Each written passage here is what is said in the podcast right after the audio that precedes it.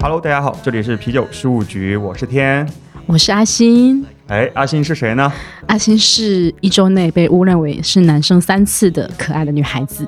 对，然后这位可爱的女孩子是我们啊、啤酒事务局志愿者团队的一位女孩子。Hello，大家好。对，然后正好阿星也在成都吃吃喝喝，今天正好也是七姐又是在上海打工，还是没有出现在成都，所以我们就临时请阿星来啊、一起和我们今天这位重磅嘉宾好好聊一聊。那今天的重磅嘉宾是谁？那我们欢迎来自成都的倒酿的主理人王厂长。欢迎王厂长。大家好，我是王瑞。王厂长其实也是我们想约很久的嘉宾，但是平时好像一直在成都，所以就一直没有约上。对我比较喜欢待在成都，呃，都说了嘛，成都就是来了就不想走的一个地方。嗯，少不入川，对，成都太舒服了。因为我是提早几天来到成都，就觉得啊，阿信要长在成都了，好吃又舒服，而且成都人又很热情开放。对，包容。对，然后哎，你应该是成都人对吧？呃，其实不是，我是我老家离成都还有个七八百公里，呃，以前属于四川，在那个大巴山的南边叫城口县，很小很小的一个县，现在被划到重庆去了。啊、是不是很伤心？嗯、还好，我觉得我小时候在那边长大，比在成都长大更好。那我就不得不问你一个良心的、内心的拷问：心灵大拷问吗？这是哎是成是成都火锅好吃，还是重庆火锅好吃？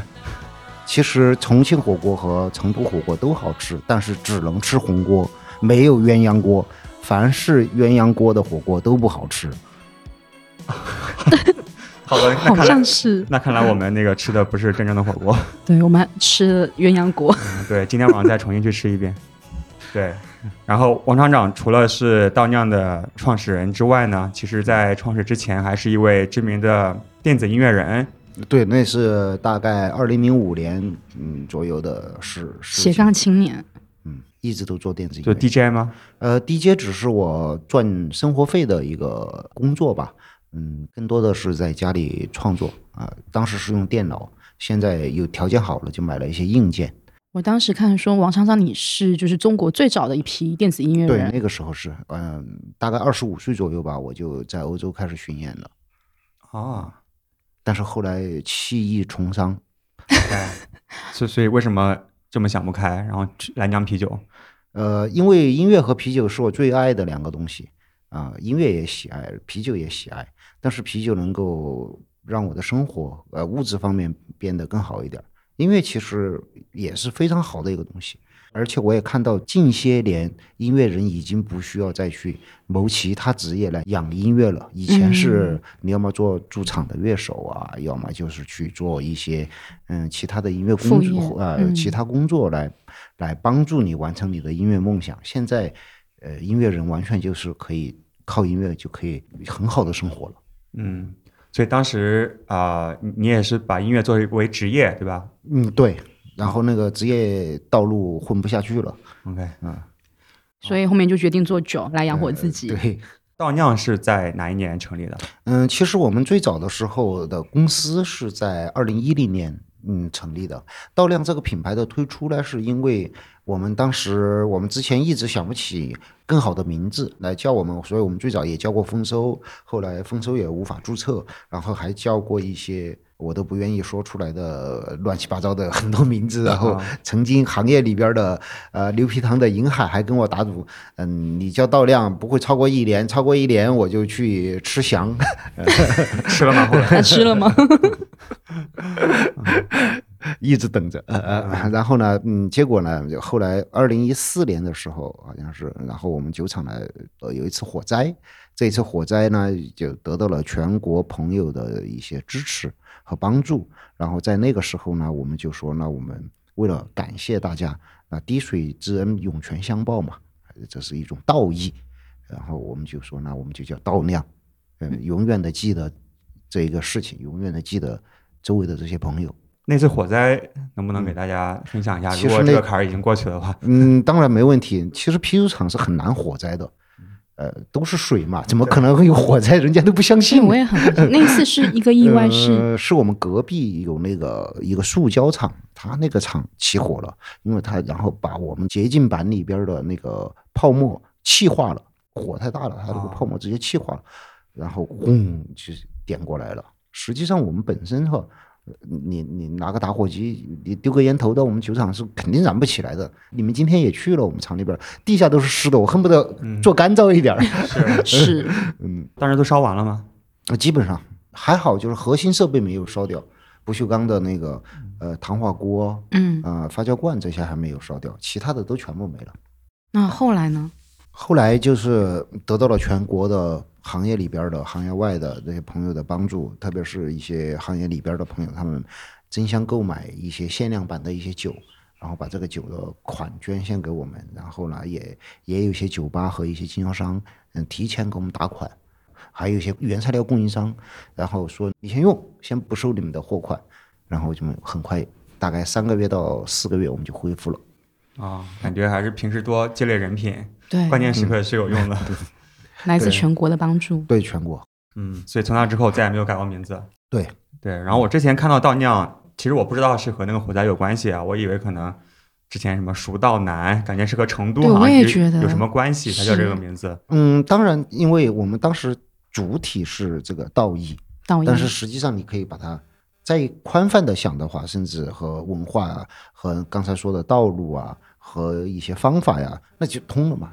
甚至道家文化里边的很多东西，好像你觉得这个好像也说得通，那说得通就就要这个名字吧，就不用不要太解释太多了，因为越解释越复杂，道这个字就越解释就越复杂。嗯嗯是是其实本意就是道义。，OK，行，我觉得我们可以先喝一个，我们先喝一杯，先碰一个来干杯。为了道义干杯。我现在喝的是倒酿的马赛克 IPA，、嗯它是个很干净的一款 IPA，而且酒花风味很香，但我会觉得它其实挺温柔的。嗯。它入口下去是给人一种非常温柔的感觉，而且我听说它是跟乐队马赛克做的一个联名，对对对对，嗯，首先这个酒体，你刚才说到温柔的话，因为我们的这个酒体做的不是很强烈，不是很重，大概十三 P 到十四 P 之间，酒精度也就百分之五点五，它不是那种很强劲的 IPA。我们和马赛克一起联名做这个酒呢，是因为，嗯，马赛克我们也是很老的朋友，然后我们想做一个酒，当刚好有一款酒花也叫马赛克，那就顺理成章的就做了这么一个 IPA。哎，所以他们的名字和那个酒吧有什么关系吗？嗯，他们的名字叫马赛克，我们的酒花叫马赛克，后来我们酿的啤酒也叫马赛克而已。，对，但我觉得也太巧了吧？对，就就就就是巧啊啊，很多片子也有马赛克嘛。啊，对，这个就就再再往下聊就不能播了。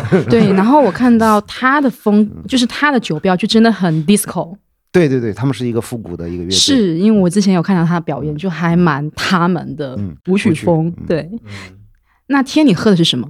这款春游九二皮尔森这款酒之前在那个孟博那一期，嗯你可能不知道，我们已经推荐过了。哦，对，谢谢那当时在那个孟露博士，我们嗯聊那一期的时候，因为前一天是和九哥录，哦九哥在家里随口揣了几罐酒过来，，那就春游。对，有一款那个春游，但当时我们感觉好像这个作为皮尔森而言，好像没有那么苦，因为现在酒花拉格很流行嘛，他感觉嗯酒花皮尔森还是比较少的，国内的厂商。对，你们当时为什么想做这个？好，这是一个特别有意思的一个一个事儿。首先，春游音乐节是一个特别特别酷的一个音乐节，我觉得是全国很难很难找到比春游还酷的一个音乐节。它为什么那么酷呢？因为它最开始它不是一个商业运作的音乐节，就从七年以前的春游音乐节，它是在一个农家乐。然后那个时候我的啤酒呢刚刚起步，我跟他们关系也很好，平时也一起玩儿。我说那我就来赞助大家的啤酒吧，乐手都喜欢喝啤酒啊。嗯然后我就去赞助。那个时候还没有扎啤机，没有易拉罐，什么都没有，就拿的那个夏天的时候路边摊儿可以喝到的那种橡胶桶那种，从厂里边打过去，然后拿个杯子接着那种，一直在合作。后来直到春游做的比较好了过后呢，春游的老板我们一起商量说，能不能给春游做一款春游这个酒。本来最开始说一年做一个标签，做一个风格。第一次做的是一个酒花赛松，由于过于的激烈，反响不是特别好。第二次呢，呃，因为想到是春游音乐节，需要人喝的多一点，不要、一杯就倒了。然后呢，所以说呢，就呃选择了皮尔森这个风格，但是传统的皮尔森又特别无聊，嗯。就太过于的沉闷和呆板，所以我们就说那就干投一些啤酒花，让它变成一个酒花皮尔森，嗯，又赋予了它那种春天的植草本植物的那种香气，然后又是一个简单易饮的一个味道。结果呢，嗯、我们把春游亮出来过后，当然春游音乐节售卖了过后，我们就把这一款酒拿去打了比赛。获得了二零一九年德国欧洲之星的酒花拉格这个门类的金奖。拿了金奖过后回来，我们就说那就不改配方了，不要每年出一个了，我们就金奖配方呃，金奖配方就可以了，哦所以就一直延续到现在。OK，对，因为可能之前我也不知道春游这个音乐节，哦，但是你这样一解释，我觉得还是挺搭的，嗯就是比较的适应性比较高，嗯同时有春天的气息，就让那些乐手们喝了之后不要快速就是喝醉了。可以开始跳舞。对对，然后也春游音乐节一般是呃四月的第三个星期，这今年是在四月十七号开始。春游音乐节后，我是不会去住酒店的，我都会带帐篷，因为它是七十二个小时音乐不停的一个音乐节那很酷。啊。对，然后里边儿除了呃有音乐之外，还有火锅、烧烤、天哪，拉面、这音乐节太接地气了啤酒，然后按摩按摩都有按。摩有按摩有麻将，就是你可以可以你在里边三天你不需要出来。我其实听到现在，我真的觉得就是王厂长的酒，他不管是酒标也好，或是名字，又或是背后的故事，真的都跟音乐息息相关，就离不开。就像你刚刚说，就是啤酒和音乐是你最爱的两个东西。对，第一我热爱音乐，第二我我的这一帮我有很多的音乐圈子的朋友。明天晚上我还有一场演出，如哦，不过明天你们回去了。嗯，很可惜。哎没事你自己的演出啊？特别有意思，是随机的十个人带上一台电子设备，然后两个两个抽，抽到你们两个，然后你们两个上即兴，然后主题也是抽签儿，就是好忙好啊马上马上抽签儿，你们两个人呃表演一段，也就或者是制作一段，譬如宇宙，或者是制作一段鬼子进村，或者是制作一就段，相当于给你一个主题，给我们一个主题，然后就即兴做发挥做啊，对。所以现在你你还是没有放弃音乐没有梦想，没有没有没有，只是说现在的时间和精力的确要比以前要少很多，但是音乐是我觉得这一辈子都不会放弃。来干杯，来干杯。为梦想干杯。行，那刚才就讲到一零年创立了倒酿嘛，呃，那个时候不叫倒酿嘛，啊倒酿是后来火灾过后，那个时候是丰收精酿啤酒有限公司，当时实际上是一个作坊形式的一个酒厂。嗯，第一没有太大的产量。当时为什么我会做啤酒呢？是因为我开酒吧、开俱乐部，我比较喜欢电子音乐嘛，开了开了一个叫熊猫的电子音乐俱乐部。然后呢，有很多人要来喝酒啊，然后我就去采购很多酒。后来就发现有一些进口啤酒很好喝，嗯，我就开始喝进口啤酒。但我也希望把进口啤酒好的啤酒卖给客人。中间就遇到一个问题，就是嗯，作为老板嘛，肯定要为客户着想。那么我就觉得这些进口啤酒的进价太贵了，我把我的毛利这些一加上去过后，客人有时候会觉得太黑了。呃，一瓶啤酒四五十，当时啊零几年是四五十，但是如果不卖四五十，我就没钱赚，因为我进价都差不多快二十块钱了。嗯，然后我就在想，我说，嗯，能不能在中国做这样的酒了？你国外的酒那么贵，当时我就觉得，在中国如果能够做这样的啤酒，口感又好，然后那个价格又不会像进口啤酒那么贵，那应该是一个很很好的一个一个一个东西出来。然后就开始去问很多的啤酒厂。最开始实际上我有点儿嗯、不懂，因为不懂啤酒行业嘛，然后就去。找一些大型的一些啤酒公司，然后问他们能不能按照国外的这些工艺和方法来代工就行了。因为当时我觉得我不可能设计生产，因为我觉得那是一个遥不可及的东西。然后代工这条路呢失败了，因为呃去找的那些酒厂他也不懂这些国外的这些酒，他们只做黑黄白不不只有黄，啊，就只有那个就是传统的啤酒拉格只有拉嗯。格。然后呢，黑皮呢，他们也做，等于说很简单，嗯然后他们加了一些黑麦芽进去，你喝上去老是觉得这个和健力士好像区别很大，或者和其他的国外的一些私涛区别非常大。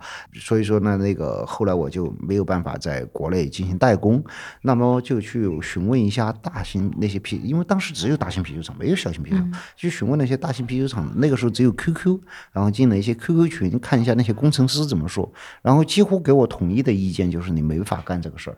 就是我们投资，我们厂一般都是好几个亿，啊！我一听这个这个这个，好像这个事儿很很有难度。但是后来那个时候，因为不需要翻墙嘛，然后但是我从国外的那些网站上又可以看到，呃呃，小型的那一些酒吧呀，自己酿的，他们怎么做出来的？然后也也看到了一些在家里边也可以自己酿的 home brew 的那些，我就觉得这个东西，然后我再想了一个逻辑，我说这个啤酒都是三千年的历史。几千年的历史，然后几百年以前，在欧洲已经是一个，嗯，像现在很多酒厂动不动也是自己有上百年历史吧。我几百年以前，上百年以前，连不锈钢都没有，他们都可以酿出好的啤酒，那不对呀！你这个说投资几个亿，我觉得这个不对。我说那肯定有。有其他的方法，然后呢，后来就到国外的网站去看了一些东西，我就觉得哦，原来这个东西是这样的。然后同时也遇到了一个美国的一个朋友，啊，叫 Mark，他来教了我一下 home brew，就家庭酿造。但那个时候原材料和一些小型的这些器具全部都是从美国他弄过来，就相当麻烦。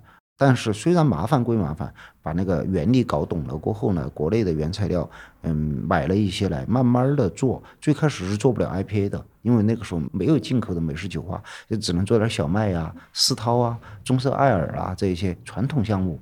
呃，做出来过后呢，呃，觉得。在自己在那个自己家里边地下室，然后用那个二十升的那个加量设备自己酿，酿完过后觉得哎，好像还可以喝，有一点酒味儿，比反正比我自己感觉自己的孩子肯定都是好的嘛，自己觉得就比青岛要好喝。然后呢，就说那要不就做一个小厂吧。然后那个时候就开始了，做了一个两百升设备的一个小作坊，供给谁呢？供给全是我以前酒吧的那些老朋友，他们也开一些酒吧。我以前看俱乐部开店子嘛，呃，但也有开雷鬼酒吧的，呃，像 Hemp House 马唐，当时还有一些开那个 party 类的一些酒吧的，就是音乐音乐圈子里边的人喜欢去的。然后我就给他们供货，他们也喜欢。你知道那种文艺酒吧吧，像雷鬼类型的酒吧，它除了音乐人去之外，它还有哪些人去呢？一些设计师也喜欢去那儿，还有一些就是做西餐的，他们比较和国外的，还有一些老外呀，嗯，去，然后对这个酒的评价都不错，然后就遇到了，呃，做西餐的一些厨师和一些管理者，然后完了过后呢，就联系上我说，你这个酒能不能到我的餐厅来供？就这么一点一点的。啊，像中部的厨房也供过一段时间，然后像米兰咖啡这种相对来说在成都比较呃知名的一些大店也供过一段时间，慢慢的供供供供到后来就开始断货了，就供不过来了。后来就跟家里边商量，就说哎，我们要不要做一个更大一点的？因为现在已经断货了。后来家里边就挺支持的，父母帮我筹了款，然后建了一个新厂。OK，所以当时也从家酿转商酿。也没遇到什么困难，就是一酿出来就感觉受到了大家的一致好评。对，是这样的，还还是自己的错觉，因为一般家酿这个这个是都会有这个这个这个 必须自己给自己就是加戏啊，这个这个戏必须自己给自己加，就是你要听这位朋友他们给你的那个说啊好，你一定要记住，然后说不好的你就赶快把它忘掉。对，你说你你不懂，嗯，自己酿的酒觉得一定是好喝的。对我自己当时家酿第一批酒，嗯。当时酿出来，其实第一感觉哇，竟然可以喝，然后越喝就觉得味道越好，嗯，然后兴高采烈的发给周围的人，嗯，周围人什么个评价？嗯，因为我发的都是一些小白，所以也不敢说不好吧，就是，但是后来我有几瓶没有喝完嘛，然后多做了几批之后再喝那个第一批，我觉得完全不能喝，对，对，是这样的。我还丢过一次丑，一个英国朋友他说啊，我们 cider 特别好喝。也特别好酿造，你能不能酿塞的？然后我就在网上去查了一下资料，我觉得这个还是比较简单的，然后就把它酿了。酿了过后我一喝酸的，那塞的本来就是酸的，但是我不知道，因为我没喝过。哦，所以你误认为它是坏掉了，是吗？对，咕噜咕噜一大桶倒了。后来我想起来，啊，我丢脸了。啊，对，你们现在有做塞的吗？我们现在不怎么做 cider，因为 cider 的话，它需要的原材料还是需要各种水果的这个搭配，不是那么简简单单的。嗯，因为中国的水果的大部分的品种，它都是为了吃，糖度含量比较高，呃，不酸也不涩。其实酸和涩在 cider 里边是，还有就是那种苹果的清香，要求是比较多的。呃，反而就是就跟那个葡萄酒一样吧。葡萄酒酿葡萄酒的葡萄实际上是不怎么吃的。对，那你们酿酒的时候有什么样的一些思路？一般情况下，基于两个着重点，一个着重点就是感性的创造，一个是理性的去把它完成。嗯，感性的创造呢，就是你自己的这个这个想法，这个就比较多了。嗯，你可以想象你你喜欢什么样的风格，什么样的味型，然后如何去搭配。但是呢，最后搭配出来过后。你需要通过科学的酿造工艺和方法去实现你的想象，它其实和做音乐很像。就是你如果你只天马行空的想，你是做不出来音乐的。你必须要懂乐理、和声、节奏、旋律、作曲这一些东西，你才能够做出一个好的音乐。但是如果你这些都不懂，然后你就说啊，我要做一个很酷的，然后很抽象的，或者是很很很不一样的音乐。嗯，你如果这些东基础的理论和创作的能力没有的话，你是做不出来那样的音乐的。嗯，所以在你看来，酿酒是艺术也是科学？对，对，它是一个结合体。具体来说，就是你想酿什么类型，或者是风格，或者是给人什么样的感受的酒呢？我觉得道酿这个品牌的话，肯定就是自己满足自己是第一需求。为什么我们酒厂很少出那种，呃，思涛类的或者甜口一点的酒？因为自己就不喜欢甜的，而且我比较喜欢啤酒花的风味，所以我们酒厂里边啤酒花的这个风格的酒相对来说偏多。行，那我们再开一个吧。嗯，对。然后我们接下来喝什么？我们喝秘密行动。啊，秘密行动，该不会是那个乐队的？就是那个乐队的。我很喜欢他。嗯，秘密行动，我觉得我也是最喜欢的一个乐队。啊，是吗？没有之一。干杯。嗯，来。他也是我最爱的乐队之一。至少国内的乐队是。是国内的乐队。我竟然没有听过，说明我真的不是文艺圈的人。一定要去，而且一定要蹦蹦起来。你一定要看现场。一定要看现场，现场炸了。它是什么类型的？它是一个电子电子公造，然后结合的一个，而且它有个都都有，它是一个复合体，它不是一个单纯的我是一个电子乐队，或者我是一个单纯的就是很多元融合，而且它有个 VJ，它现场灯光做的非常的好。因为他们乐队非常专业，他们乐队一周七天五天必须排练，然后休息两天，跟我们上班一样。嗯，然后那个他们的 video 和他们的灯光、他们的音控。哪一场演出都是必须用我们自己的，不会用其他的啊。所以他们去外地演出的时候，都差不多是十个人的阵容。就像这款酒的话，它就代表它就有一定的创造性和理性的结合体在里边。首先，我们对于《秘密行动》这款酒，我们最开始设计的时候就听他们的音乐，看他们的现场，你会觉得这个乐队特别炸。所以这款酒肯定百分之。六的酒精度往上走肯定的，绝对不可能酿个百分之五或者四点几，这样的话 就就不就感觉喝完可以去蹦了。这个就肯定要要要有力量。然后第二个呢，就是这个酒的颜色它是偏红色，如果光线好的话，它会更漂亮一点。呃，为什么选择红色？也是我们觉得秘密行动这个乐队红色就能够代表他们这种热情、对激情，然后力量、反叛。嗯，都能够代表，然后，所以我们一定，我们为什么要加树莓汁的原因，就是实际上最开始是想想让用它的红色，结果后来发现它的这个树莓的香味也很好，但是缺点呢，就是会带来一点点酸在里边。尾段的时候，尾段的时候有点点酸。对，这个是树莓造成的。嗯，酸 IPA 其实本来也都很协调嘛，所以这个酸味不一定是缺陷。嗯，对，我们有加了大量的这个。呃，啤酒花在里边，所以它喝上去呢，除了有树莓的那个风味，实际上它还有一些啤酒花的风味。这个啤酒花的风味就有一点像那个柚子和这个这个西柚的那个葡萄柚那个味道。OK，时间差不多，我们就先插一首来自《秘密行动》的音乐，然后回来之后我们再继续聊一聊。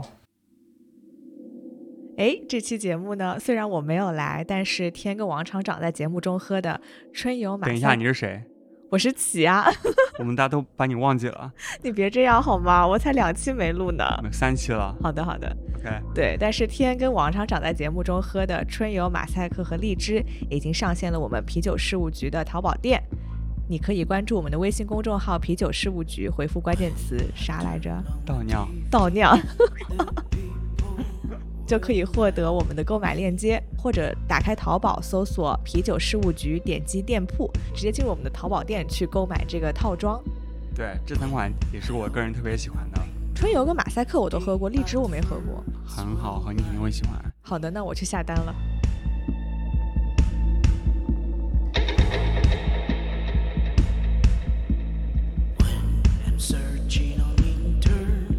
It's the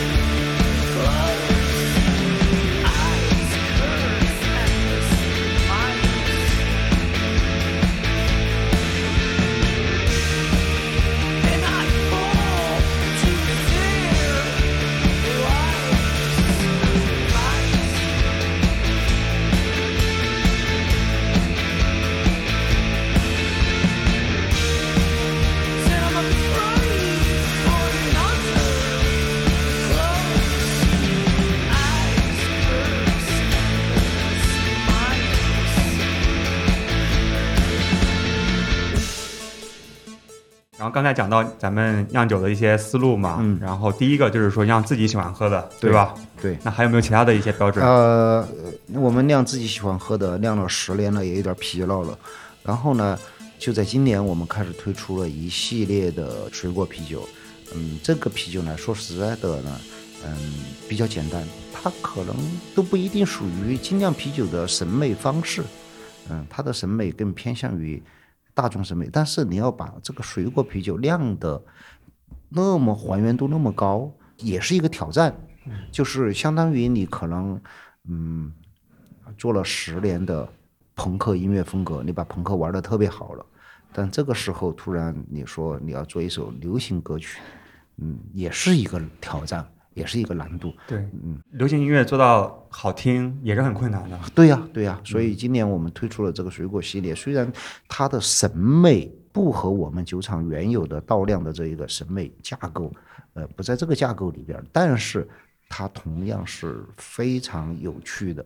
嗯，是这个哈密瓜的这个吗？有哈密瓜，有柚子，回头还有草莓和呃水蜜桃、葡萄柚。刚才我们也喝了一下嘛，觉得真的非常的直接。嗯啊、果汁本人，他不需要了解，甚至不需要听说过精酿啤酒，但是他可能会觉得这是个很好喝的饮料。对，实际上，嗯，你要觉得果汁本人哈，这个是非常大的一个难度。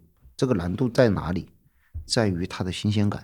你现在闻一下，你可以觉得它其实就像一个瓜，切开哈了密瓜，放在你的面前，对，它的那种甜嗯甜蜜的感觉蜜的感觉，新鲜的感觉应。该没有放香精吧？嗯，放了果露，嗯果露啥意思？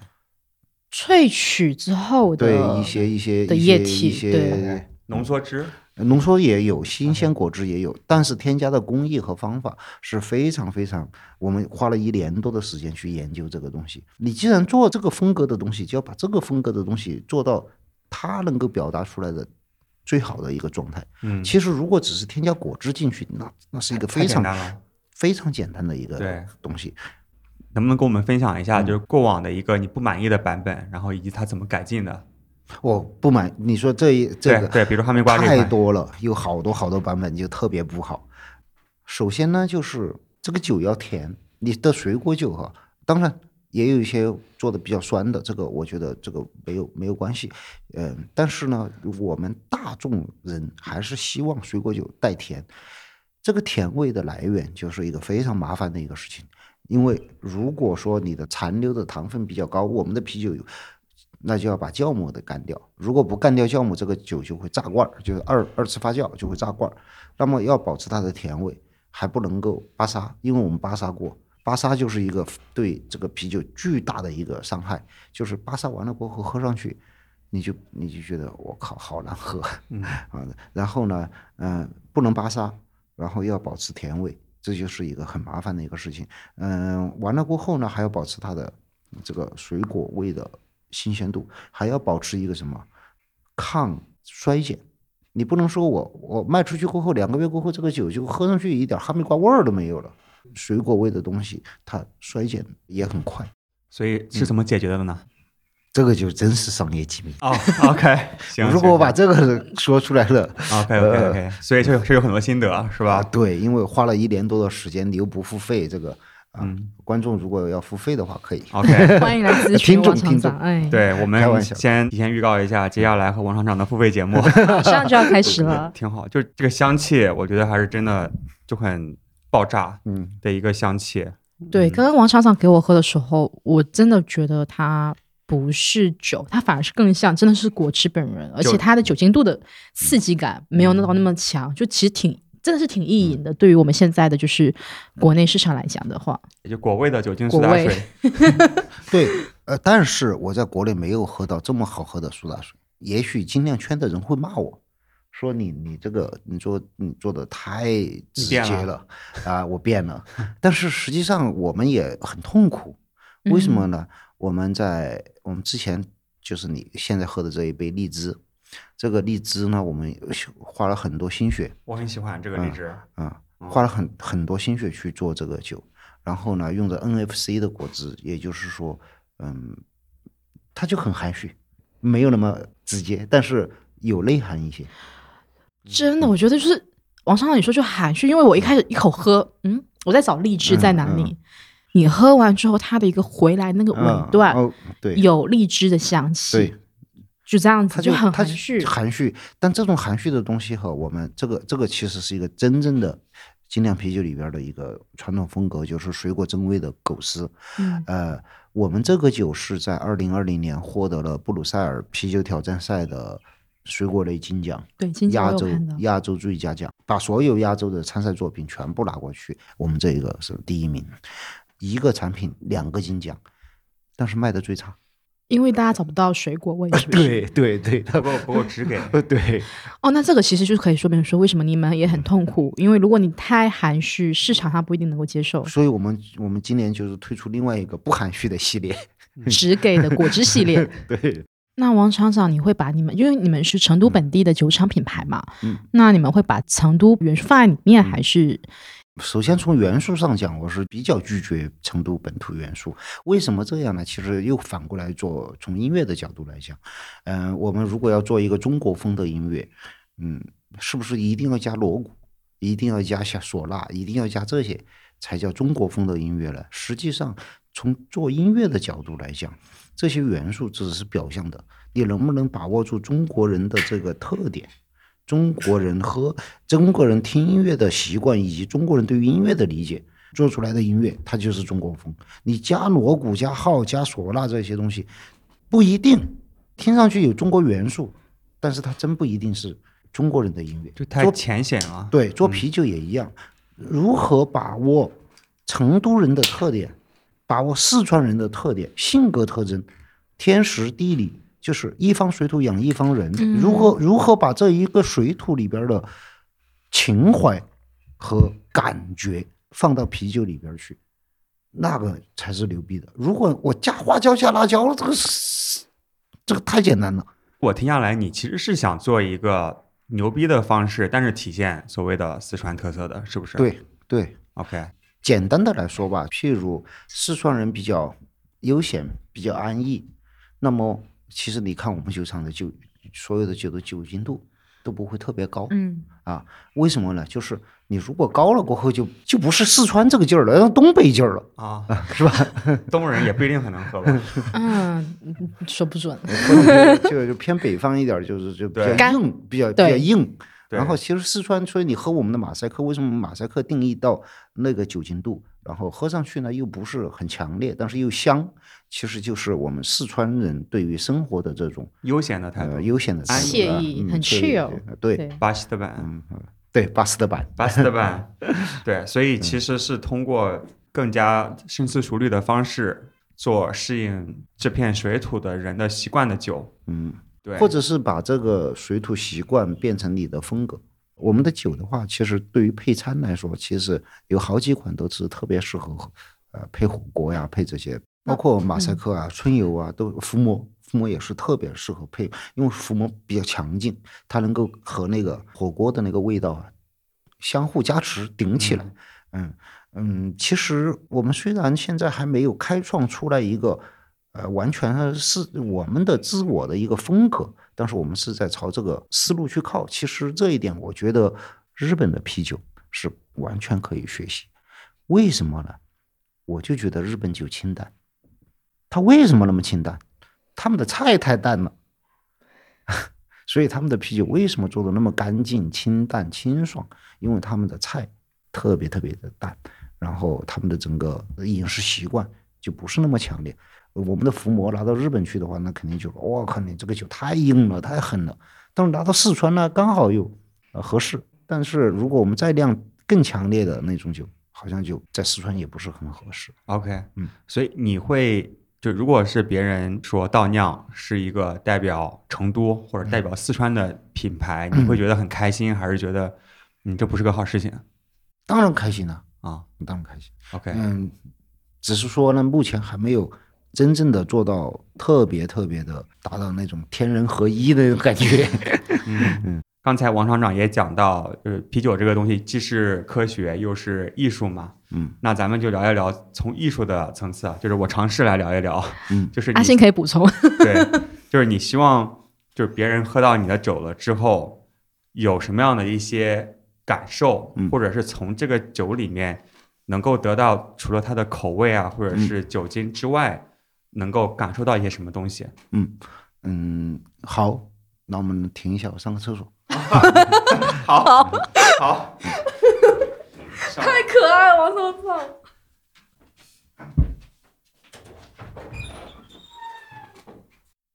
好，好，其实是这样的，其实其实啤酒本身就是一个艺术，你包括我们的美食也是一个艺术，只是说它通过的是味觉的方式去表达你的酿造师或者是艺术家的这个想法，但是同时它还具有后现代的艺术的特点，就是每个人的体验感是不一样，每个人对这个酒的诠释的或者解释的方式和结果，呃，也是不一样的。嗯，所以说呢，对于酿造师来说，我觉得更多的就是给了一个蓝本，但是这个蓝本每一个人他可能对这个蓝本的理解是不一样的。呃，譬如我们的秘密行动这一款酒，我们自己觉得它是这样，但是实际上喝的人他可能觉得不是这样，但是没关系，一千个人喝出一千个结果，呃，都不是问题。重要的是，作为创作者来说，你自己对这款酒的你的想法和你的对它的控制以及感觉，这个是最重要的。嗯，如何去创作一款啤酒呢？你需要去理解这个酒它到底要干嘛，这个是非常重要的。像马赛克的创作、春游的创作，包括秘密行动的创作，完完全全不是只是贴一个标签而已。绝对你需要去理解它的内核是什么，包括像秘密行动，就是很明显，一定要听他们的现场，看他们的现场，听他们的歌，然后你对秘密行动，你相当于是他们音乐的一个延伸的一个一个一个产品，就是在他们的音乐之外，然后再给他们伸出去一个触角，然后去表达，跟他们的整个美学是完全能够扣起来的这样的一个一个感觉的一个酒。然后当然有一些，因为喝酒的人也比较多嘛，比听秘密与行动的这个呃粉丝要多很多，所以说呢，有一些人他也不一定听过这个音乐，他也不一定知道这个乐队，但是呢，他可能会对这个酒产生另外的理解，但是这个没有关系，另外的理解也是一种新的一种观点，所以挺有意思的。可不可以这样理解啊？就是啤酒的创作和艺术的创作一样，它都是为了实现某种目的，就能够实现某种目的而创作的作品才是一个好的作品。我觉得不一定叫目的，呃这个呃，我觉得更多的是思维的探索过程，用味觉或者用啤酒去表达出来了你思考的这个过程嗯，那我们也可以把这个过程当做所谓的目的，是吧？啊、对，如果这样说的话是，我自己从啤酒中看到的就是千变万化，就是多姿多彩的这个世界嘛。多面性。嗯，通过这么嗯这么无聊的一个这么小的啤酒都可以嗯有千千万万种，对吧？嗯那刚才您提到的也是说，那大家喝到这杯啤酒的时候，同样一杯酒也可以有千千万万种的嗯不同的感受。就比如说刚才我喝到那个《秘密行动》这款酒，然后我我一喝觉得哇，这肯定不是一款普通的 IPA，嗯它很特别，嗯但说不出来什么特别，然后一看加了果汁，然后就知道，嗯，可能是有一些你们有自己的一些想法在背后，嗯所以其实是让大家有一个思考的，促使大家去思考，而不是这个直接喝掉。，对对。我做这么多年下来，我一直觉得精酿啤酒有几个地方是非常好的，一个是它的创造性，就像你刚才说的，你觉得这个特别，然后你会去去思考它，哎，它为什么这么特别，或者是开始去研究它，然后，然后这个这个只是相对来说比较浅层的一个方式。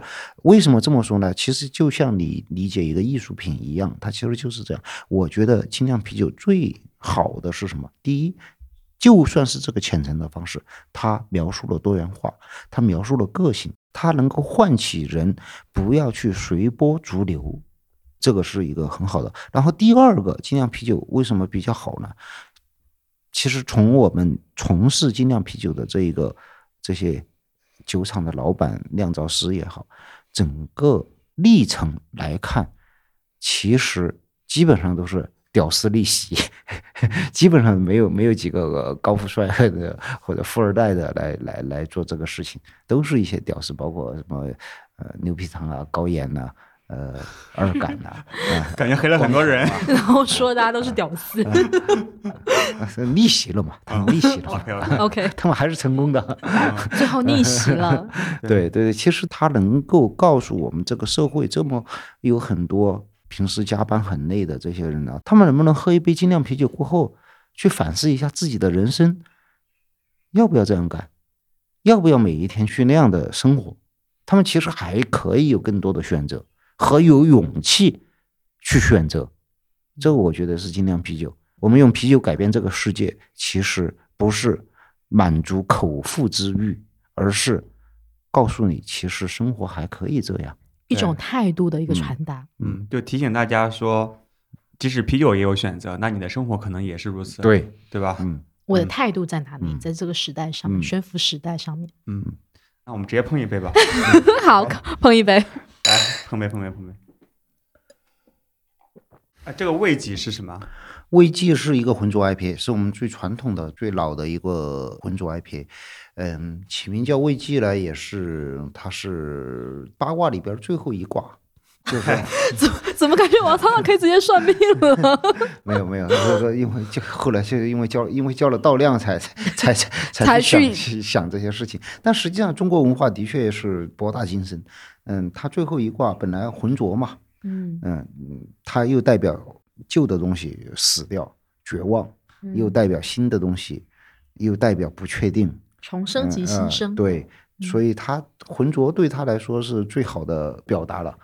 混沌的状态。对毁嗯对毁灭即它新生嘛有可能有嗯新生，也有可能是旧的毁灭毁灭，嗯毁灭即生就是凡事不可知。OK，阿先星，你在喝什么？我现在喝的是稻酿跟白日密语的一个联合，嗯，白日密语又是白日梦乐队吗？是一支乐队，又是乐队。对因为阿星真的是一个就是一个文艺中女青年，嗯。对，就是哦中女女中年吗？啊。嗨，对，阿星是一个文艺女中年。就白日密语，它就是我知道它是一个很新很新的一支乐队，对，而且我刚刚听到就是网上不管是跟秘密行动 Stolen 或是马赛克，嗯。甚至是春游在联合的时候，我会觉得就是就像你说，就是啤酒跟音乐是你生命当中最最热爱重要和最热爱的两个事情。嗯就感觉你在讲美款酒的时候，都会跟音乐结合在一起。好，好，先喝啊，。我要要开瓶了，刚才每次说好的就是，接下来要干大事儿。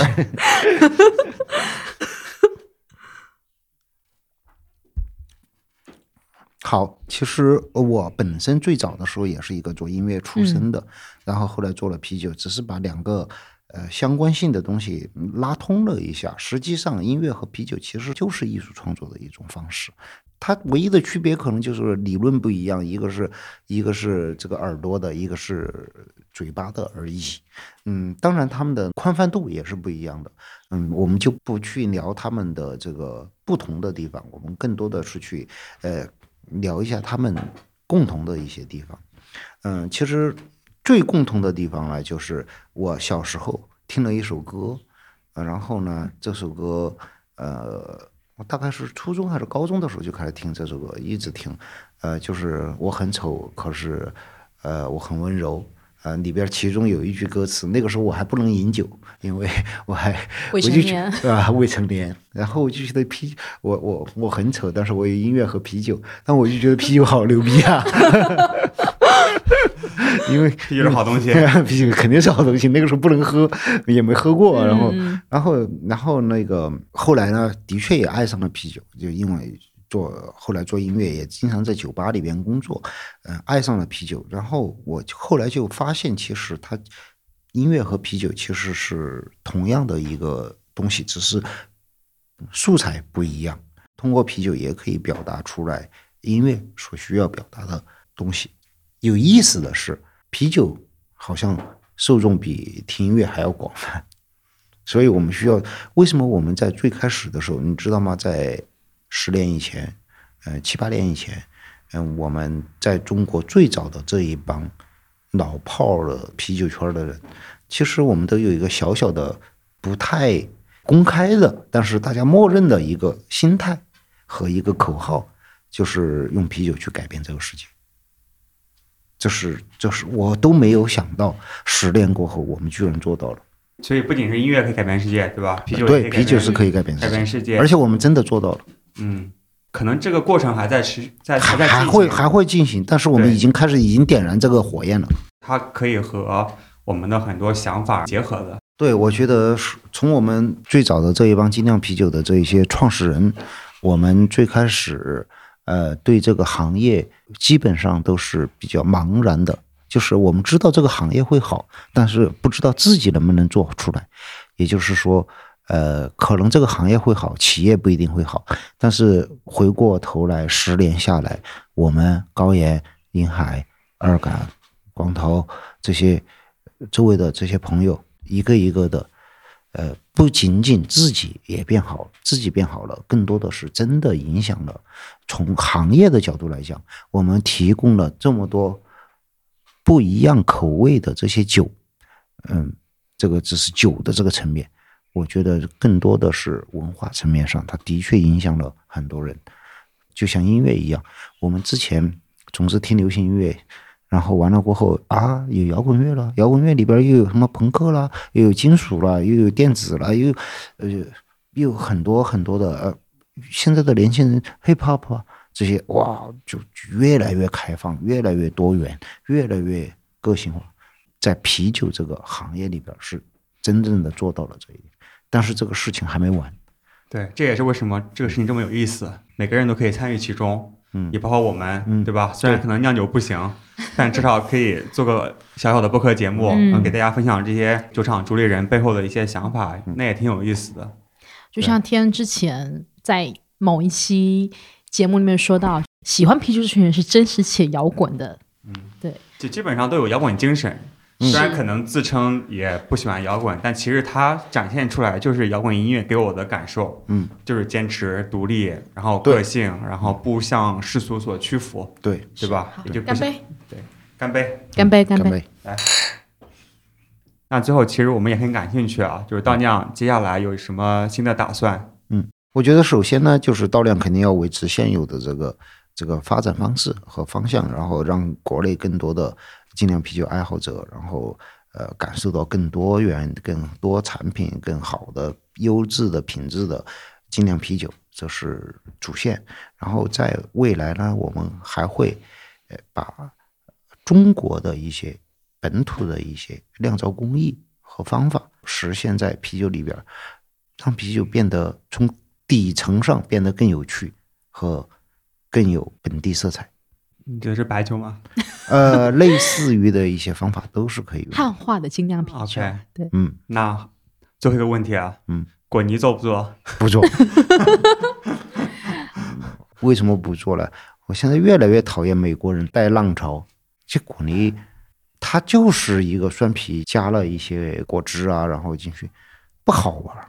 嗯，没有创造性在里边儿。不是说美国所有的东西都是好的，我觉得美国的一些过桶、一些酸、一些霉菌 IPA，真的这个是有水平的，果泥没水平，嗯不做。所以你们想做点有水平的东西 对，？OK，行，那我们也非常期待，非常感谢王厂长做客啤酒事务局，帮我们分享了倒酿的前世今生。节目的最后，我们就听一首王厂长自己的歌，好，然后给大家说再见，拜拜。拜拜。拜。